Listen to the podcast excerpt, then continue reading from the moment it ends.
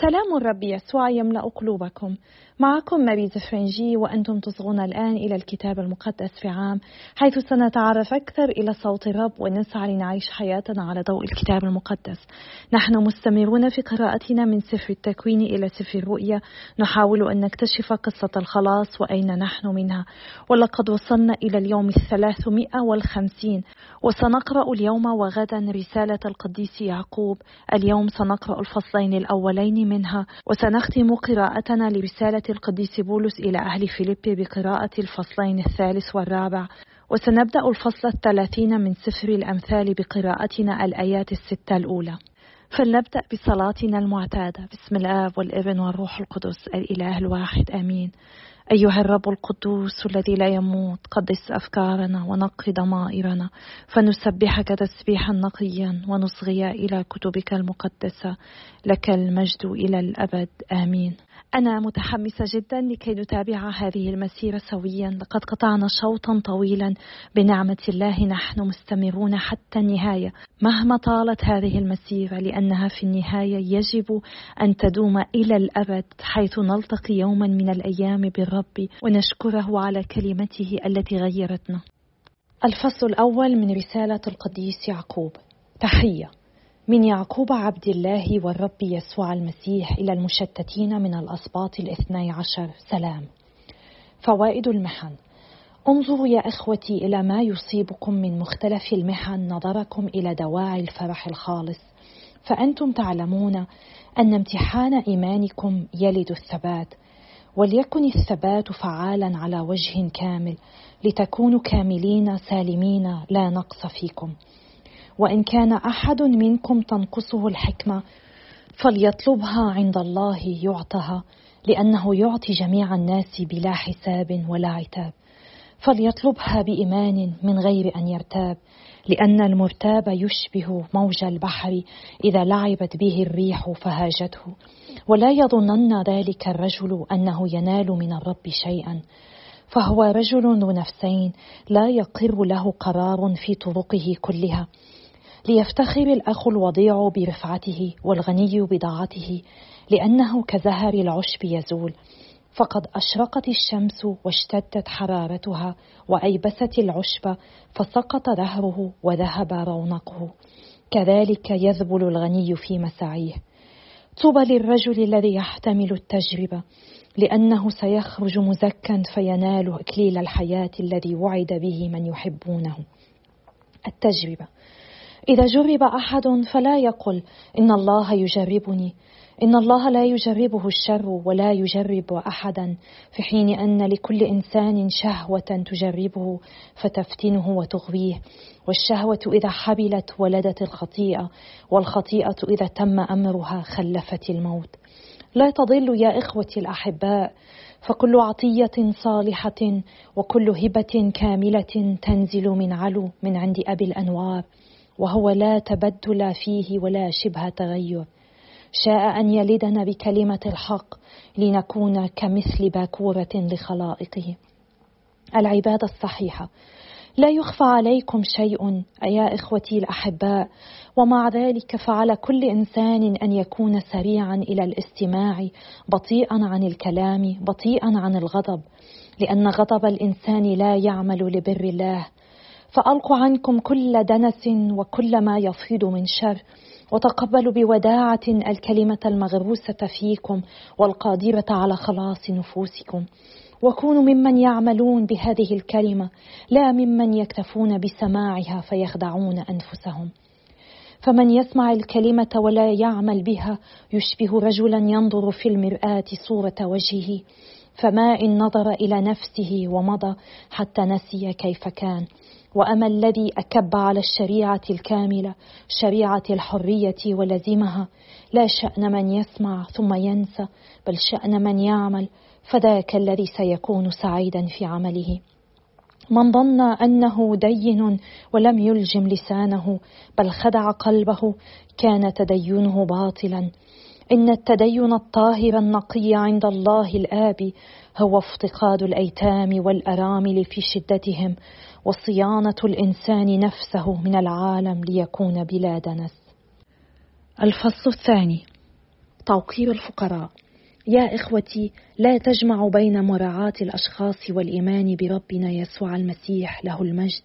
فإذا دخل مجمعكم رجل بإصبعه خاتم من ذهب وعليه ثياب بهية ودخل أيضا فقير عليه ثياب وسخة فالتفتم إلى صاحب الثياب البهية وقلتم له اجلس أنت ها هنا في الصدر وقلتم للفقير أنت قف أو اجلس عند موطئ قدمي.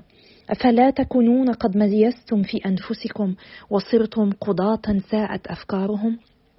اسمعوا يا إخوتي الأحباء أليس الله اختار الفقراء في نظر الناس فجعلهم أغنياء بالإيمان وورثة للملكوت الذي وعد به من يحبونه؟ وأنتم أهنتم الفقير أليس الأغنياء هم الذين يظلمونكم ويسوقونكم إلى المحاكم؟ أوليس هم الذين يجدفون على الاسم الحسن الذي ذكر عليكم؟ فإذا عملتم بالشريعة السامية التي نص عليها الكتاب وهي أحبب قريبك حبك لنفسك تحسنون عملا. وأما إذا راعيتم الأشخاص فترتكبون خطيئة وتثبت الشريعة عليكم أنكم من المخالفين. فمن حفظ الشريعة كلها وزل في أمر واحد منها أخطأ بها جميعا لأن الذي قال لا تزني قال أيضا لا تقتل. فإذا لم تزني ولكنك قتلت كنت مخالفا للشريعة. تكلموا واعملوا مثل من سيدان بشريعة الحرية لأن الدينونة لا رحمة فيها لمن لم يرحم فالرحمة تستخف بالدينونة. الإيمان والأعمال. ماذا ينفع يا إخوتي أن يقول أحد إنه يؤمن إن لم يعمل؟ أبي وسع الإيمان أن يخلصه؟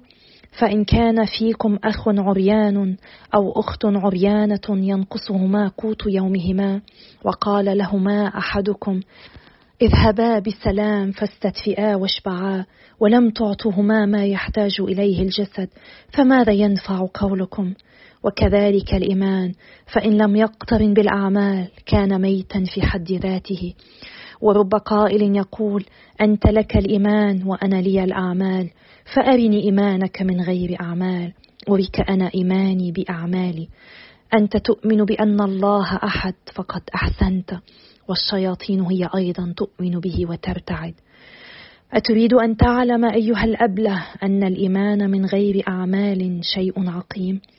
أما برر أبونا إبراهيم بالأعمال إذ قرب ابنه إسحاق على المذبح ترى أن الإيمان ساهم في أعماله وأنه بالأعمال اكتمل الإيمان فتمت الآية التي ورد فيها إن إبراهيم آمن بالله فحسب له ذلك برا ودعي خليل الله.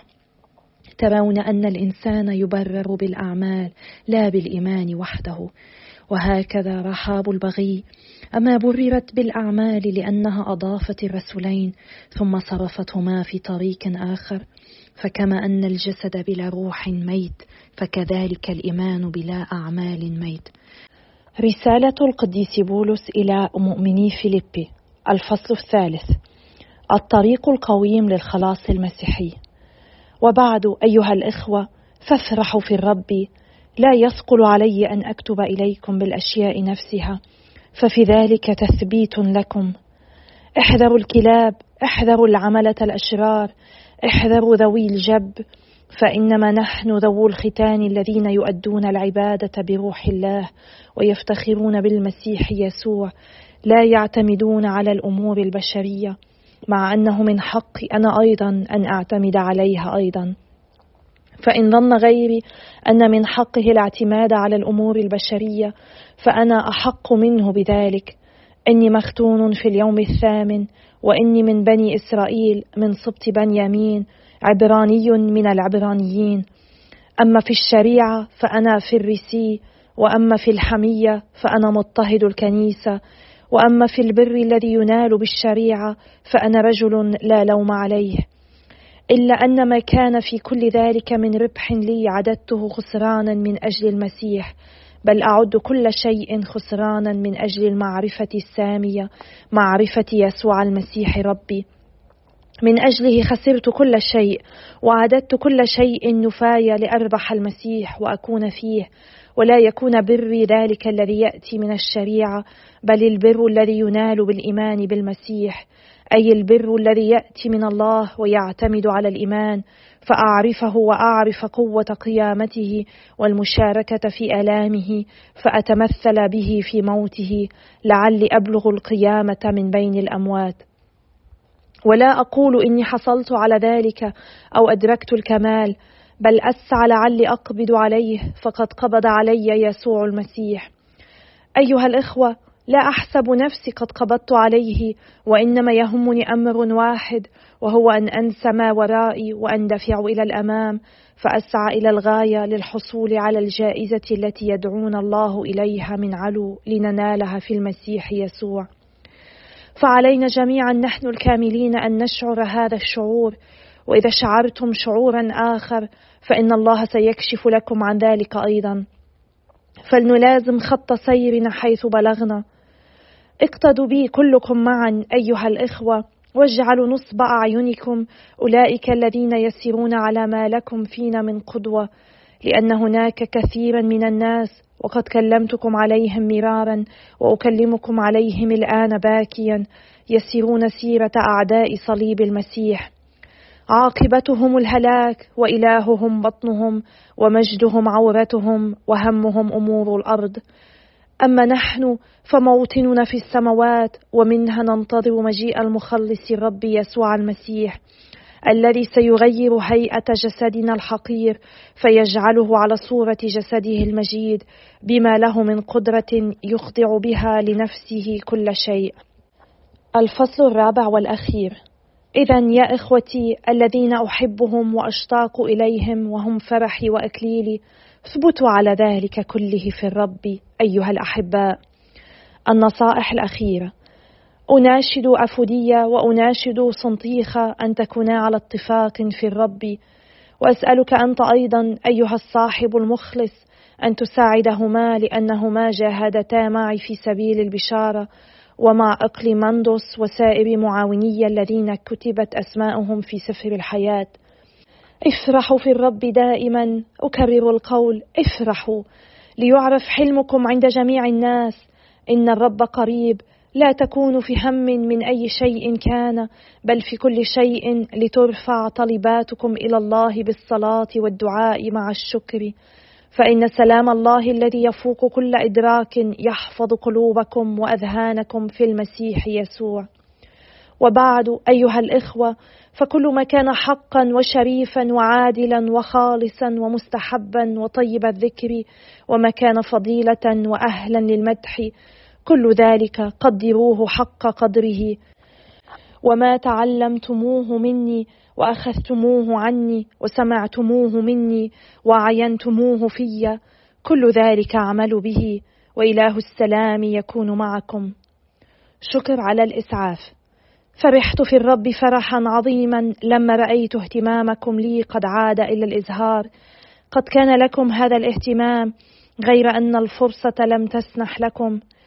ولا أقول هذا عن حاجة فقد تعلمت أن أقنع بما أنا عليه فأحسن العيش في الحرمان كما أحسن العيش في اليسر. ففي كل وقت وفي كل شيء تعلمت أن أشبع وأجوع أن أكون في اليسر والعسر. أستطيع كل شيء بذاك الذي يقويني. غير أنكم أحسنتم عملا إذ شاركتموني في شدتي. وإنكم تعلمون يا أهل فيليبي أنه ما من كنيسة في بدء إعلان البشارة لما تركت مقدونية اجرت علي حسابا بمنه وإليه إلا أنتم وحدكم. فقد بعثتم إلي مرة بل مرتين مذ كنت في تسالونيكي بما أحتاج إليه. ولا أبتغي العطايا وإنما أبتغي ما يزداد لكم من الربح. وأخذت كل حقي بل ما يزيد عليه. قد صرت بيسر بعدما تلقيت من أبفراديتوس ما أتاني به من عندكم. وهو عطر طيب الرائحة وذبيحة يقبلها الله ويرضى عنها. وإلهي يسد حاجاتكم كلها على قدر غناه بالمجد في المسيح يسوع. المجد لله أبينا أبد الدهور. آمين.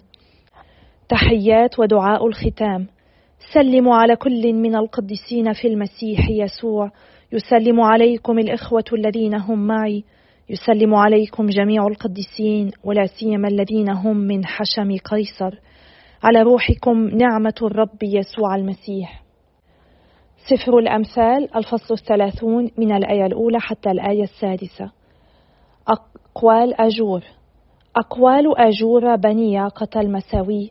تصريح. قول الرجل المسمى إتئيل إني بواسطة إتئيل صرت قادرا فإني أبلد الناس وليست لي فطنة البشر ولم أتعلم الحكمة ولا عرفت علم القدوس. من الذي صعد إلى السماء ونزل ومن الذي جمع الريح في راحتيه ومن الذي صر المياه في ثوب ومن الذي أقام جميع أقاصي الأرض. ما اسمه واسم ابنه إن علمت؟ كل قول لله ممحص هو ترس للمعتصمين به. لا تزد على كلامه لئلا يوبخك فتكذب. أيها الآب السماوي إننا نسبحك ونمجدك ونشكرك. نشكرك على عطية يوم جديد اليوم الثلاثمائة والخمسون. نشكرك يا رب على رسالة القديس يعقوب ورسالة القديس بولس إلى مؤمني فيليبي. نطلب منك يا رب أن تعطينا أن نصغي بانتباه إلى كل كلمة نقرأها وأن نطبقها أن نسعى لنعيشها. لا تدعنا فقط نصغي إلى كلمتك بل أعطنا أن نطبقها. اجعل كلمتك يا رب تغيرنا وتعطينا الفرصة كي نختبر حبك ونتعرف عليك معرفة شخصية عميقة. فنستطيع أن نشهد لك يا رب. نحن بحاجة إلى نعمتك لنفعل ذلك. باسم الرب يسوع نصلي آمين. باسم الآب والابن والروح القدس الإله الواحد آمين. بدأنا اليوم بقراءة رسالة القديس يعقوب الذي كان أول مطران على أورشليم وهو يكتب هذه الرسالة إلى المسيحيين اليهود الذين يعيشون خارج الأراضي المقدسة. وتكشف هذه الرسالة الممارسات الفاسدة اللا أخلاقية وتعلم السلوك المسيحي القويم. ويبدأ القديس يعقوب رسالته برسم بعض السمات العامة للحياة المسيحية في الفصل الأول ثم ينصح المسيحيين أن يسلكوا بالاستقامة في المجتمع. ثم يتبع هذه النصيحة بحديث لاهوتي عن العلاقة بين الإيمان والأعمال. في الفصل الثاني وبعد ذلك يوضح يعقوب أهمية ضبط اللسان. في الحديث في الفصل الثالث كما نرى غدا ويميز بين نوعين من الحكمة أرضية والسماوية ثم يحث القارئ على الابتعاد عن الرغبات الشريرة بطاعة الله في الفصل الرابع. يعقوب يوبخ من يثقون في خططهم الشخصية ويعتمدون على مقتنياتهم وثرواتهم. وأخيرا ينصح يعقوب القارئ أن يكون صبورا مع الآخرين وأن يكون امينا وصادقا في وعوده وأن يصلي من أجل غيره وأن يساعد الآخرين كي يظلوا أمناء لله كما سنرى غدا. بأسلوب حماسي متقد وبكلمات ثابتة منتقاة يوجه يعقوب بطريقة مباشرة الممارسات الفاسدة اللا أخلاقية لمن وجه إليهم رسالته. والدرس الأهم لكل واحد منا أنه لا يكفي أن نؤمن بل أن نحيا بما نؤمن به. ونسمعه يتحدانا في الفصل الثاني الآية الرابعة عشرة يا إخوتي هل ينفع أحدا أن يدعي أنه مؤمن وليس له أعمال تثبت ذلك؟ وهل يقدر إيمان مثل هذا أن يخلصه؟ ويبدأ يعقوب الرسالة بالتحية من يعقوب عبد الله والرب يسوع المسيح. ومن المهم جدا أن نفهم أن هذا ليس يعقوب الرسول بل يعقوب الذي يعرف بيعقوب ابن حلفة ليس يعقوب بن زبدة. ونحن ندرك ذلك لأن يعقوب بن زبدة كان من أول شهداء الكنيسة وقد توفي حوالي سنة 44 بعد الميلاد بينما رسالة يعقوب كتبت حوالي سنة 49 وأربعون ميلادا قبل انعقاد مجمع أورشليم في السنة الخمسين ميلاديا.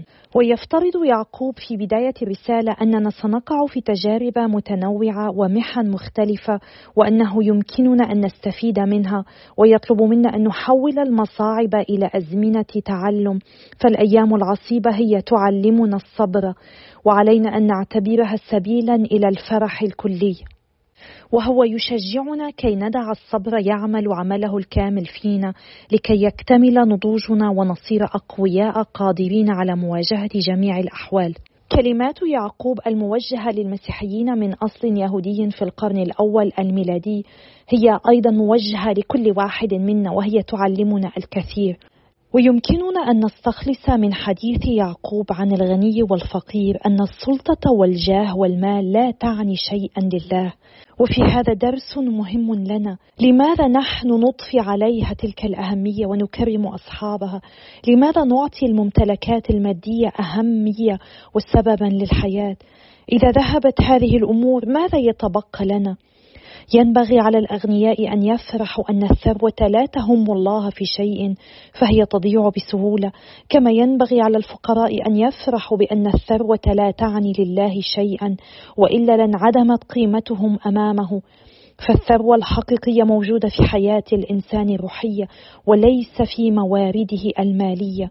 إن ما في قلبك وليس رصيدك في البنك هو ما يهم الله وهو أيضا ما يبقى إلى الأبد. إن الله يهتم بما هو باق بأرواحنا وليس بما هو مؤقت وزائل أموالنا وممتلكاتنا. نحن نعيش في عالم يحاول أن يقنعنا أن السعادة تأتي من اللذة والمتعة والمال والوظيفة والمظهر والنجاح إلا أن هذه الأمور لا تعطينا سعادة دائمة لأنها أمور وقتية وليس لها فائدة أبدية. لذلك طوبى لمن يتحمل المحنة بصبر فإنه بعد أن يجتاز الامتحان بنجاح سينال إكليل الحياة الذي وعد به الرب محبيه كما قال يعقوب في الآية الثانية عشر من الفصل الأول. وفي ختام الفصل الأول في الآية السادسة والعشرين يقول إن ظن أحد أنه متدين وهو لا يلجم لسانه فإنه يغش قلبه وديانته غير نافعة. هو يحذرنا أنه لا يمكننا فقط أن نصغي إلى كلمة الله بل يجب أن نفعل بها. يجب علينا أن نلجم لساننا والا نثرثر ونتحدث عن غيرنا بالسوء. إذا فعلنا ذلك أو ذكرنا اسم الرب عبثا فإننا نظهر أننا لا ننتمي حقا للرب. فالديانة الطاهرة النقية في نظر الله الآب تظهر في زيارة الأيتام والأرامل لإعانتهم في ضيقهم وفي صيانة النفس من التلوث بفساد العالم. هكذا يقول لنا يعقوب في الآية الأخيرة من الفصل الأول. في الفصل الثاني يناقش يعقوب ضرورة الأعمال الصالحة واضعا أمامنا ثلاثة حقائق. أولا التسليم جزء أساسي من الإيمان. لا يمكننا أن نكون مسيحيين لمجرد التأكيد على التعاليم الصحيحة أو الاتفاق مع الحقائق الكتابية بل لا بد أن نخضع العقل والقلب معا للمسيح. ثانيا الأعمال الصالحة هي الدليل على الإيمان الحقيقي. فالمؤمن الحقيقي تتجدد حياته. ثالثا الإيمان بدون أعمال لا ينفع. يعقوب يؤكد على نتائج الإيمان ألا هو تجديد الحياة؟ الإيمان الحقيقي يغير الحياة. إن لم تتغير حياتنا فمعنى ذلك أننا لا نؤمن حقيقة بالحقائق التي نزعم الإيمان بها. إن حياتنا حسب الطريقة التي يريدنا الله أن نحياها أمر لا يفتح لنا الطريق نحو السماء. بل يبين أن خضوعنا لله خضوع فعلي فليس السلوك الصالح بديلا للإيمان بالمسيح بل هو تصديق له. عندما نقرأ الآية الثامنة عشر من الفصل الثاني ربما قال أحدكم أنت لك إيمان وأنا لي أعمال. أرني كيف يكون إيمانك من غير أعمال وأنا أريك كيف يكون إيماني بأعمالي. يبدو وكأن هذه الآية تتناقض مع قول بولس في رسالته إلى روما الفصل الثالث الآية الثامنة والعشرين. إن الإنسان يتبرر بالإيمان بمعزل عن الأعمال المطلوبة في الشريعة. وعندما نتعمق في فهمها نرى أن تعاليم يعقوب لا تناقض تعاليم بولس فمع أنه صحيح أن الأعمال الصالحة لا تعطي خلاصا إلا أن الإيمان الحقيقي دائما ما يثمر حياة متغيرة. متجددة وأعمالا صالحة. فبولس يتحدث إلى من يحاولون أن يخلصوا بأعمالهم وليس بالإيمان الحقيقي. أما يعقوب فيخاطب من يخلطون بين التصديق الفعلي والإيمان الحقيقي. فحتى الشياطين أيضا يعرفون من هو يسوع لكنهم لا يطيعونه. ويتضمن الإيمان الصادق الحقيقي تسليم الذات بالكامل لله. وهذا يتجسد بالأفعال التي نقوم بها وتعبر عن إيماننا الكلي به.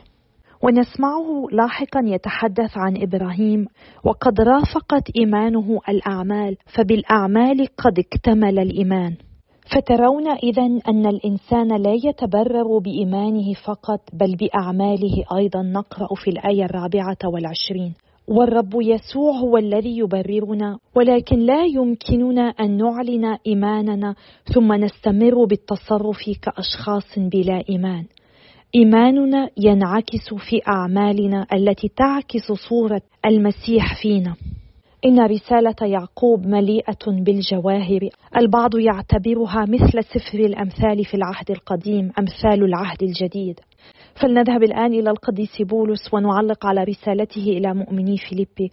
نسمع بولس يقول لنا أن ما كان له من ربح اعتبره خسارة من أجل المسيح بل إنه يعتبر كل شيء خسارة من أجل امتياز معرفة المسيح يسوع ربه. فمن أجله تحمل خسارة كل شيء ويعتبر كل شيء نفاية كي يربح المسيح ويكون له فيه مقام. عندما ألقى بولس نظرة على كل ما أنجزه في حياته اعتبرها نفاية بالمقارنة بمعرفة المسيح وهذا قول رائع عن القيم. فعلاقة الشخص بالمسيح أهم من كل شيء آخر. فيجب أن تكون معرفة المسيح هي أسمى غايتنا وليس المعرفة عنه إنما التعرف عليه بعلاقة شخصية عميقة. علينا أن نفحص قيمنا. هل هناك ما نعتبره أسمى من علاقتنا بالمسيح؟ إن كانت أولوياتنا خطأ فكيف سنعيد ترتيبها؟ في الفصل الرابع الآية الرابعة يقول لنا يعقوب افرحوا في الرب دائما وأقول أيضا افرحوا ليكن طول بالكم معروفا لدى الناس جميعا إن الرب قريب لا تقلقوا من جهة أي شيء بل في كل أمر لتكن طلباتكم معروفة لدى الله بالصلاة والدعاء مع الشكر. وسلام الله الذي تعجز العقول عن إدراكه يحوس قلوبكم وأفكاركم في المسيح يسوع. ويتابع في الآية الثامنة والتاسعة وختاما أيها الإخوة كل ما كان حقا وكل ما كان شريفا وكل ما كان عادلا وكل ما كان طاهرا وكل ما كان مستحبا وكل ما كان حسن السمعة وكل ما كان فيه فضيلة وخصلة حميدة فاشغلوا أفكاركم به. إن ما نضعه في أذهاننا هو الذي يحدد ما يصدر عنا في أقوالنا وأفعالنا. والرسول بولس يقول لنا أن نملأ أفكارنا بكل ما هو حق وشريف وعادل. ومن الأسباب التي تدفعنا لقراءة الكتاب المقدس لهذه المسيرة مع الكتاب المقدس هي أن نملأ عقولنا وقلوبنا بكلمة الله التي تستطيع أن تغيرنا. علينا أن نفحص كل ما نشحن به ذهننا عن طريق التلفزيون والكتب والأفلام والمجلات وأن نستبدل الأشياء الضارة بأشياء نافعة. وفوق كل شيء أن نستمر دائما بقراءة كلمة الله والصلاة وأن نطلب من الله أن يعيننا على تركيز أفكارنا على كل ما هو جليل وطاهر على كل ما يعكس وجوده في حياتنا. نحن بحاجة لأن ندرب نفسنا على ذلك وهذا أمر يمكننا أن ننفذه. لذلك فلنستمر بالصلاة من أجل بعضنا البعض. كي يعطينا الرب النعمة كي نحيط أنفسنا بكل الأشياء الجيدة التي تشكل وتغير قلوبنا وعقولنا وتجعلنا نعيش حقا كأبناء وبنات لله. أنا أصلي لأجلكم كل يوم وأطلب منكم أن تذكروني في صلواتكم وإلى اللقاء غدا يوم آخر بإذن الله.